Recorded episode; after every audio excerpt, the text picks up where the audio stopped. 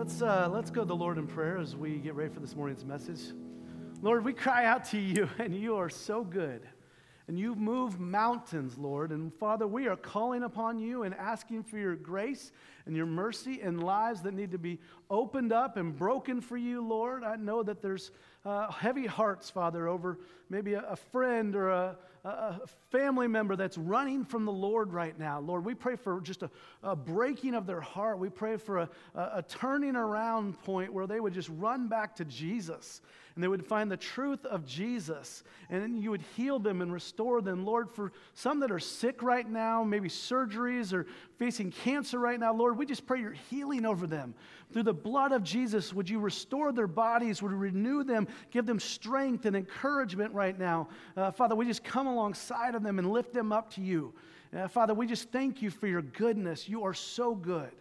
Father, right now I pray for our children and our youth as well, Lord, that they would be bold in their faith, that they would love you with all their heart, Father, that they would see, hey, I've got a mission wherever I'm at to, to share the good news and the hope of Jesus with those that are around me. Father, we thank you that we can equip and minister and build disciples. And Father, just every dollar that comes in, Father, may it used for your glory, for your name's sake. We lift high the name of Jesus. It's in Jesus' name we pray. Amen. You can be seated. If you uh, want to pull out your Bibles, we're in the book of Acts. We're in uh, chapter one. We, I know in chapter one, two weeks ago, when we started this series, we talked about the movement, the mission of the church, okay? And how we're a part of the movement. And now we are looking at, last week we looked at Acts chapter 2. We saw the launch of the church, the launch of the Holy Spirit. We're actually going back to chapter 1, at the end of chapter 1, and we're going to see what the foundation of this whole movement is. And that's the Word of God. And I pray that that way we understand why we trust and why we know the Bible. So, what we're going to kind of deal with today is why believe the Bible okay why trust that the apostles you know wrote as an authority from God. And I got to tell you, sometimes I'll admit I'm a little bit bewildered sometimes when I hear Christians try to defend why they use the Bible as their, uh, you know, their authority. Because I can understand almost why a lot of skeptics don't really take us very seriously. Because you ask a lot of Christians, why do you believe the Bible? And they'll say something like, because it's the Word of God. And then they'll say, you know, well, how do you know it's the Word of God? And you'll say, because it says so, right? It says it's the Word of God. And so, you know, how do you know it's true? Well, because it's the Word of God. And we kind of go in this circle. We just kind of keep saying, because it's the Word of God. And, you know, that's why it kind of appears from the outside world that we really have no reason to believe other than this is just something that was passed down. My parents said it this way. I believe them. I'm going to trust them. And so we need to know why the Bible is real and trustworthy. And so that's what we're going to dig into today. So if you have Acts chapter 1, I'm going to read the second part, 12 through 26. And that's where we're going to dive in. So here's what we're going to, it'll be on the screen as well. Then they returned to Jerusalem from the mount called Olivet, verse 13.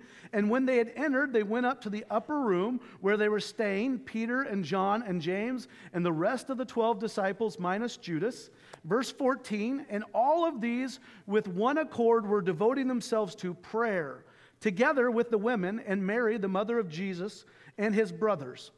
Verse 15 In those days, Peter stood up among the brothers. The company of persons was about 120 and said, Brothers, the scriptures had to be fulfilled, which the Holy Spirit spoke beforehand by the mouth of David concerning Judas, who became a guide to those who arrested Jesus. Verse 17 For he was numbered among us and allotted his share in this ministry. Now this man acquired a field with the reward of his wickedness. Falling headlong, he burst open in the middle, and all his bowels gushed out. Not a verse probably you memorize very often. Verse 19, we'll continue on. And it became known to all the inhabitants of Jerusalem, so that this field was called in their own language Akeldama, which was, means the field of blood. For it is written in the book of Psalms, May his camp become desolate, and let there be no one to dwell in it and let one another take his office. Verse 21 now. And so Peter said, One of the men who have accompanied us during all the time that the Lord Jesus went in and out among us, Verse 22 beginning from the baptism of John until the day he was taken up from us, one of these men must become with us a witness to the resurrection. Verse 23 And they put forward two Joseph, called uh, uh, Barsabbas, who was also called Justus. This guy didn't know what he really wanted to be called, a little bit of an identity issue there. And, um, and then Matthias. In verse 24, and they prayed and said, You, Lord, you know the hearts of all. Show us which one of these two you have chosen to take the place in this ministry and apostleship from which Judas turned aside to go his own place. And they cast lots for them, and the lots fell on Matthias, and he was numbered with the 11 apostles. And I'm pretty sure the other guy said, It's an honor just to be nominated. So um, why is this story in there? Why is this story, you know, does it teach us how to pick a successor? Does it teach us, you know, how to um, pick a boyfriend or a girlfriend? That we need to learn how to roll dice, okay? That's not why it's in there. Some of these things in Acts are actually just descriptive, not prescriptive. They just kind of describe actually what took place. And it's in there because this, because it happened. And one of the things I think you can glean from this is the apostles viewed scripture as how also how they saw themselves. So I want you to know this is the only place we see Matthias actually mentioned uh, in the whole of scripture. So uh, today we're going to break this down. I'm going to break it into four parts. If you want to take notes, there's a little section you, in your bulletin you can take notes with. But this is how we know the Bible became the authoritative divine guide for Christians. So, one, we're going to look at how the apostles saw the Old Testament. We're also going to look at the authority kind of the apostles assumed in writing the New Testament, the new scriptures. Then we're going to look at some of the contradictions, how to, you know, resolve some of those contradictions in scripture.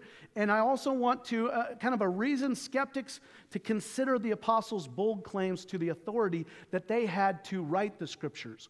So that's how we're going to wrestle with this today. And so number 1, I want you to see how was the apostles saw the Old Testament scriptures. And there's two parts to this, okay? The first part is that the Old Testament scriptures authenticated the prophecies about Jesus. Okay? Acts chapter 1, verse 16, if you want to go back, Peter quotes a psalm. Okay? It says, Brothers, the scriptures had to be fulfilled, uh, which the Holy Spirit spoke beforehand by the mouth of David concerning Judas.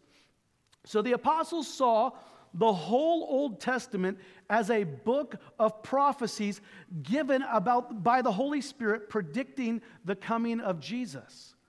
Bible scholars tell us that there are right at 322 prophecies that describe for us the character and the nature of the coming Messiah, as well as giving us specific details about his birth and his life and his death and so we have all of that. The fulfillment of these prophecies proved to them that Jesus was from God. And that's very key. Let me help you get this a little bit. Okay, if you went to Washington, D.C., there's actually a new museum. It's one of the newer ones. It's called the CIA Museum, it's the Spy Museum. Okay, pretty cool museum. In there, I want you to know you can learn about these agents and double agents. Well, what I learned is that there's a double agent that wanted to reveal something to the CIA. They would usually give them several layers by which to identify themselves. And so that there was no chance that they would get the wrong guy.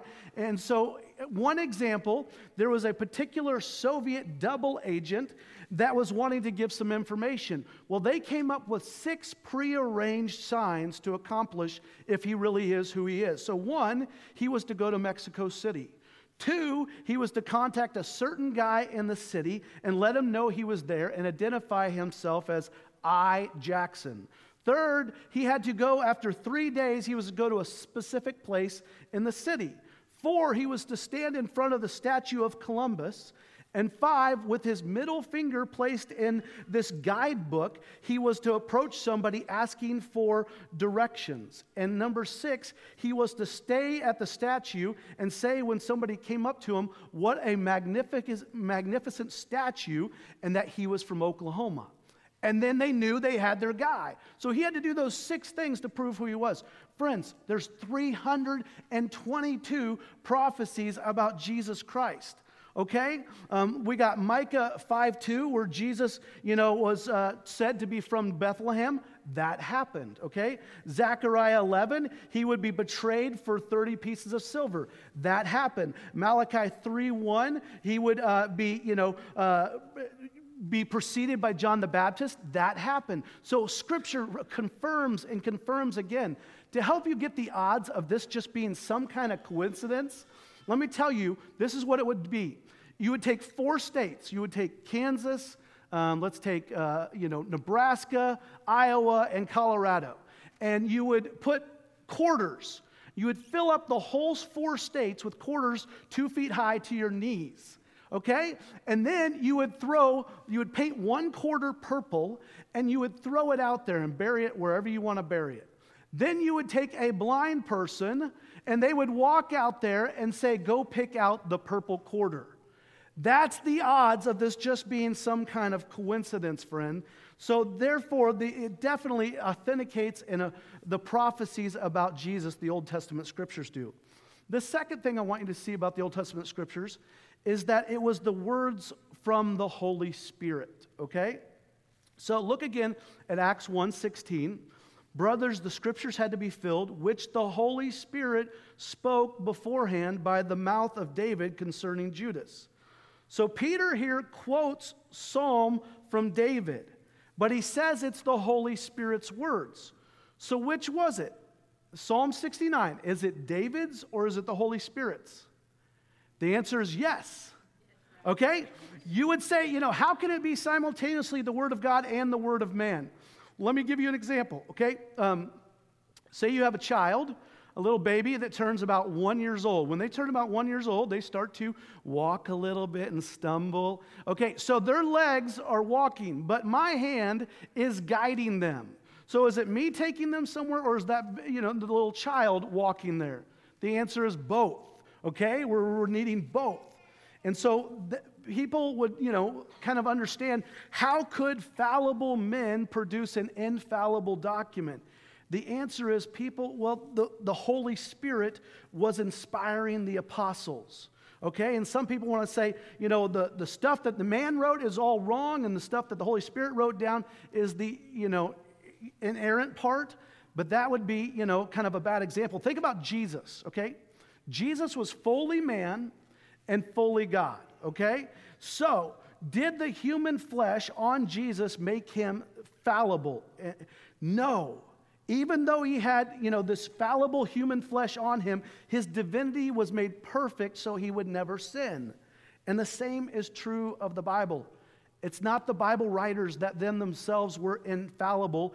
It was because they were under the influence of the Holy Spirit that the scriptures are inerrant and infallible, okay? So, 2 Peter 1:21, I want to read this for you. It says, "For prophecy never had its origin in the will of man, but men spoke from God as they were carried along by the Holy Spirit." The Greek word for carried along is phero. Okay, carried along. It's a word you would use when you were sailing a ship. You were just kind of carried wherever the wind goes. And that's what it's kind of talking about. God would carry their words to the exact destination of his choosing. And that doesn't mean that sometimes the Bible doesn't use uh, our, our everyday language, such as metaphors and figures of speech. The law of the Lord is perfect and it revives our souls. And all scripture is God breathed and it's an inspiration uh, through faith, conduct, for instruction in righteousness. That's what we have in the Word of God. And so the Bible, they saw it, I want you to know, as divine, as words from God. Friends, we need to see it that way too. So we need to soak it in, we need to own it, we need to love it, memorize it, you know, devour the Word of God. So that's number one, how they viewed the, the Old Testament. The second thing I want you to see is the authorities of the apostles assumed for writing this new scripture, the New Testament. Peter says, if you want to go back to Acts chapter 1, go to verse 21 and 22. This is what he says. So, one of the men who was accompanied uh, us during the, all the time that the Lord Jesus went in and out among us, beginning from the baptism of John until the day he was taken up from us, one of these men must become witnesses um, with us to the witness of the resurrection. So Jesus had 12 apostles, okay? Corresponding to the 12 tribes of Israel. They, God said that that would be my authoritative representation. So Peter felt like, you know what? Judas is gone. We need a 12th man now.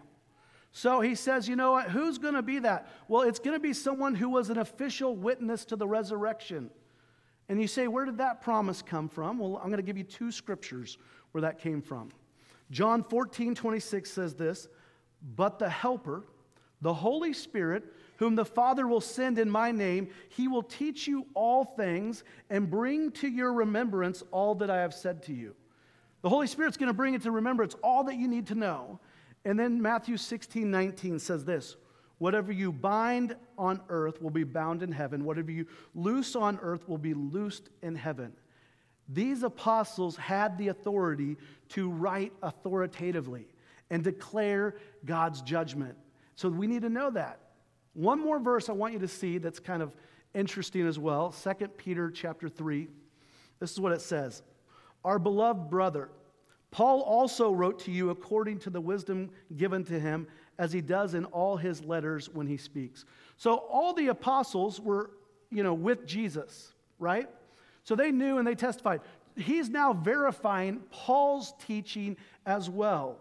He says there are some things in them that are hard to understand which the ignorant and unstable twist to their own destruction. Now, first of all, you should be encouraged. Do you ever struggle to understand Scripture? I mean, there's some passages you get to, you're like, what?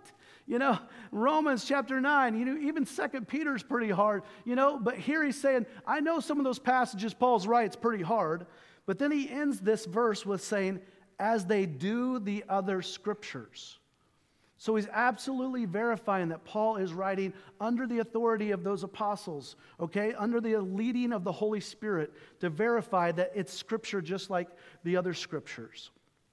So that's the, the I want you to know why they have authority to write scriptures. The third thing we're going to wrestle with is that sometimes you might have heard that there's contradictions in God's word. So the resolution of an apparent contradiction. A lot of people will say, you know what, I, I'm, I, don't listen to the Bible.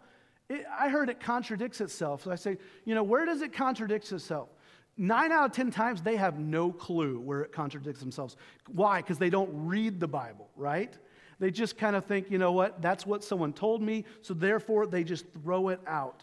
But if they do come up with something that's a contradiction, a lot of times it's actually this um, Nicholas over here, he actually asked me this question last week. And I thought, well, let's look at it. Matthew chapter 27 says that Judas died by hanging himself, okay? Uh, this passage in Acts says that, however, he fell off a cliff and his bowels burst out. Matthew says that the money Jesus earned for betraying Jesus would be thrown into the temple and that then the Jewish authorities went and purchased to buy a field of land, okay? But here, when Peter retells the story in Acts, he just says that, you know, basically Judas bought the land with his 30 pieces of silver.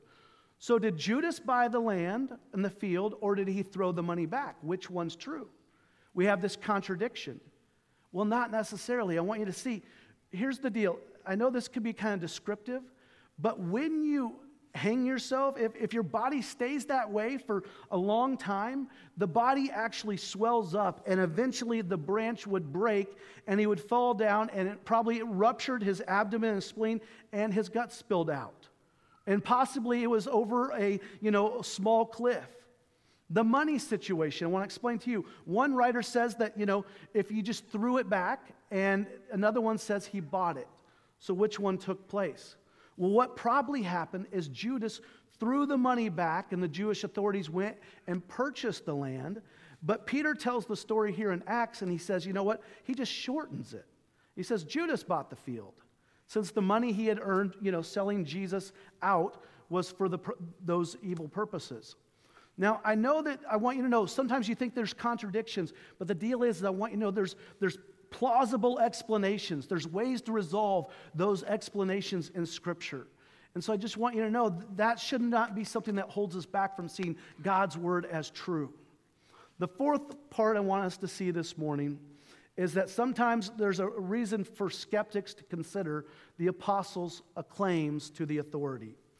And one of you, you know, if you're one of those skeptics that says, well, I just don't believe the apostles' claims for speaking the word of God, that's, you know, lots of people have done that over the years. They've claimed to speak for God. Who else? Muhammad, you know, jo- Joseph Smith has done that. So I'm not going to believe the Bible because it claims to be the Word of God. Well, if that's you, I want you to look into it a little bit more. Look at Peter's claim about the Bible. Go back to Acts 1, verse 21 and 22. This is what it says. So, one of the men who accompanied us during all the time that the Lord Jesus went in and out among us, beginning from the baptism of John until the day he was taken up from us, one of these men must become with us a witness to the resurrection. The apostles had to be eyewitnesses to the resurrection and the ministry of Jesus Christ. So if you look at the intro book, the intro book of Acts is actually Luke. Remember, I talked about that. It's two volume set, Luke and Acts. Luke 1 1 says this Inasmuch as many have undertaken to compile a narrative of the things that have been accomplished among us, just as those who have from the beginning were eyewitnesses and ministers of the word have delivered them to us, it seemed good to me also, having followed all of these things closely for some time past, to write an orderly account for you, that you may have certainty concerning the things that you have been taught. So, in other words, I've been compiling a list of eyewitness accounts. Okay, so if you want to consider before the Bible is the Word of God, just consider it as a series of eyewitness accounts that literally happened. And that will change how you view the scriptures and Jesus Christ. So, if they are truly witnessed from the apostles, you have God doing something supernatural with the person of Jesus Christ. And then you have to consider whether the Bible is an accurate recording of the message to mankind. And here's what today's argument is against the Bible this is what most people would say that it's just a myth and a legend, okay? And the theory goes that the first Christians believed Jesus was a really nice guy. He was a little bit of a hippie, maybe. And, uh, you know, he had some important religious things to say.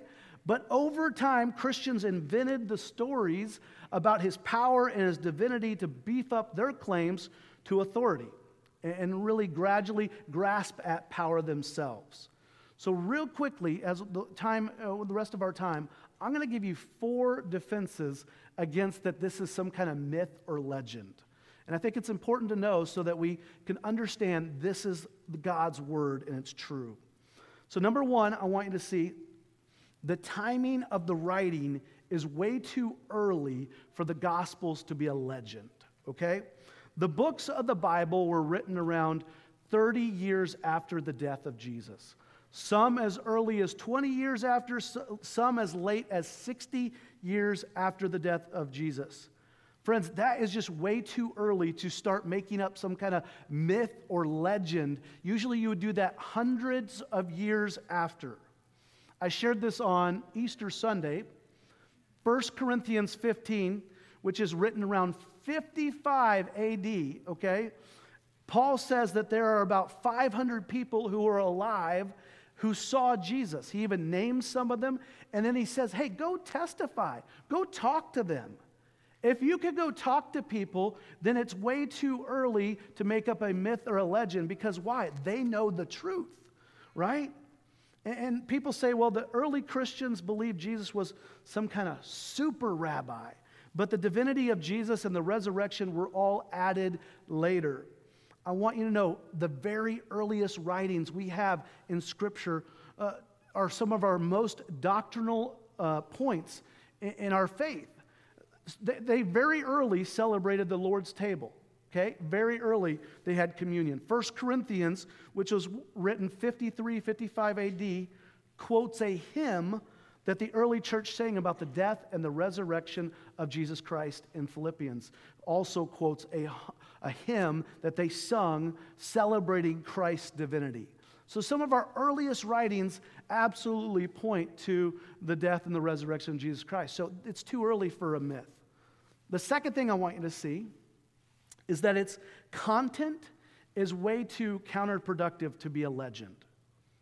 There's just stuff in there that you wouldn't make up if you weren't writing if you were writing a legend or a myth. Okay, for example, on almost every page of the scriptures, these apostles, they're like buffoons. They make mistakes all the time. It's like the three stooges. I'm telling you, they literally, they're being mean to kids at times, and Jesus like, no, let the kids come to me. And, you know, they're, you know, kind of arguing on the road who's the greatest. They're all puffed up in their egos. Those are things that you would not include if you thought you were just going to make up a, a mystery or a legend. And so also, another example in the Gospels, there's a story where Jesus is recalled calling Peter, who would become the, the leader of the church, Satan. At one point, he's like, Get behind me, Satan. And you're like, wait a second, if I was going to, you know, try to beef up my authority and make sure people really believe this, that's the kind of story that you would not include. One more that you, you wouldn't include. The Gospels record that women were the first ones to Jesus, to see Jesus at the resurrection.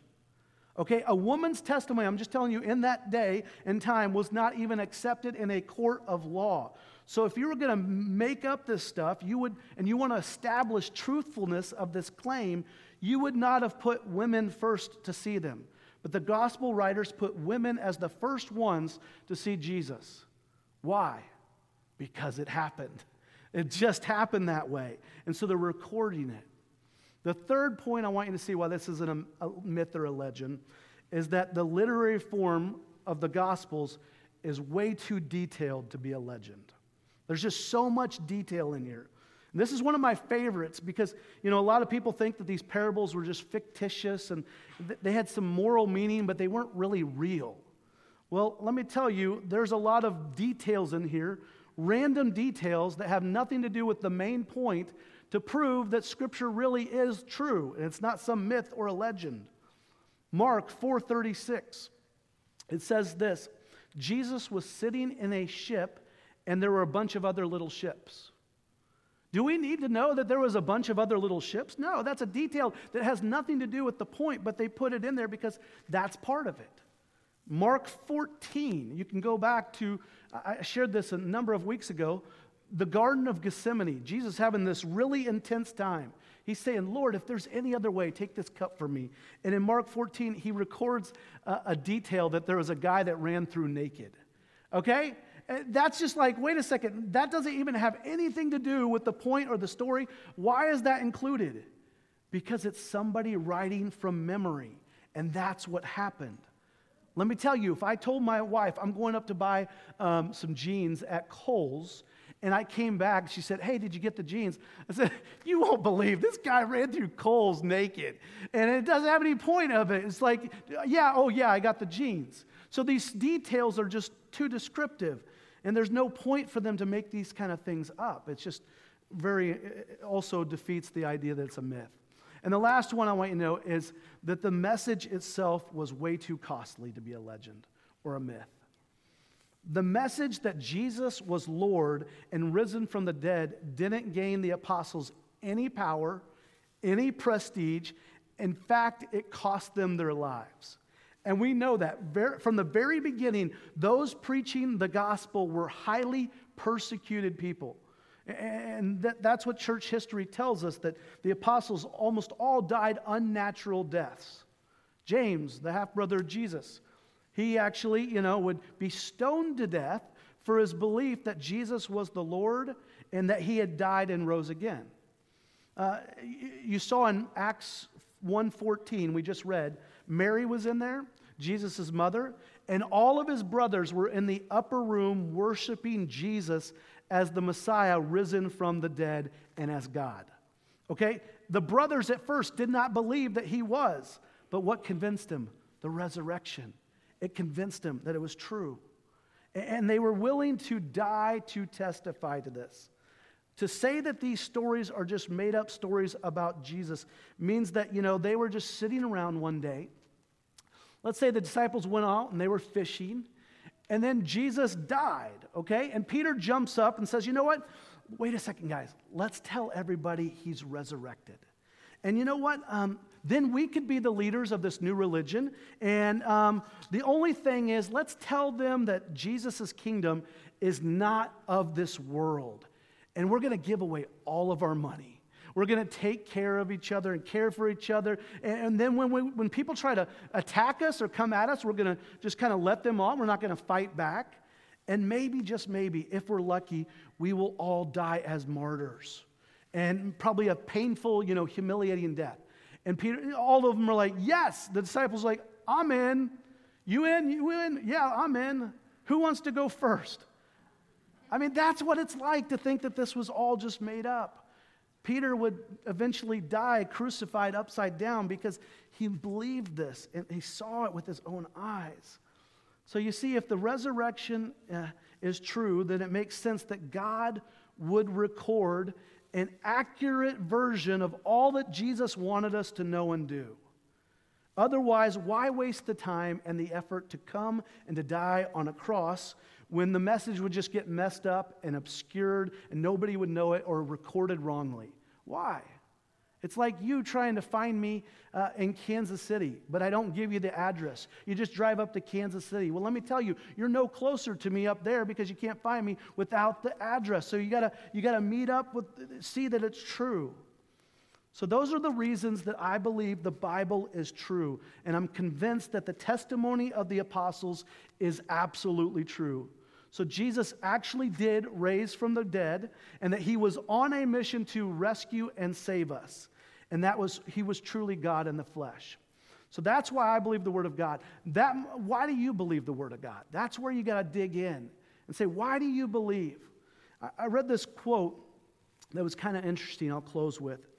Men do not reject the Bible because it contradicts itself, but because it contradicts them. Maybe you don't like what the scriptures say. You know, a lot of times, you know, I'm talking to people, they'll say, you know what?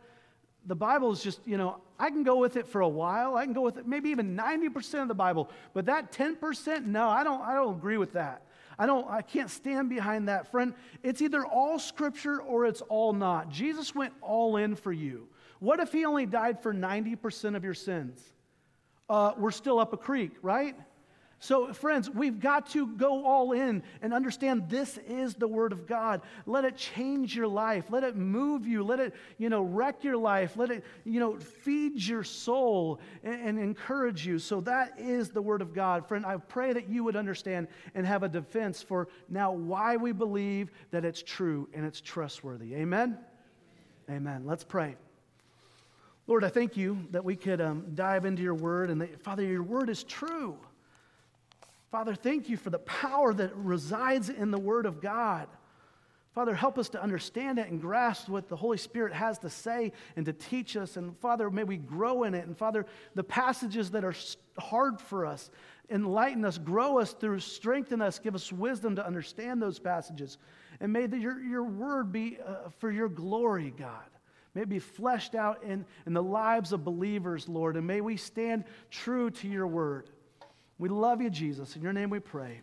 Amen. Hear the benediction. May the Lord bless you and keep you. May the Lord make his face to shine upon you and be gracious to you. May the Lord lift up his countenance upon you and give you peace. Amen. Have a blessed week.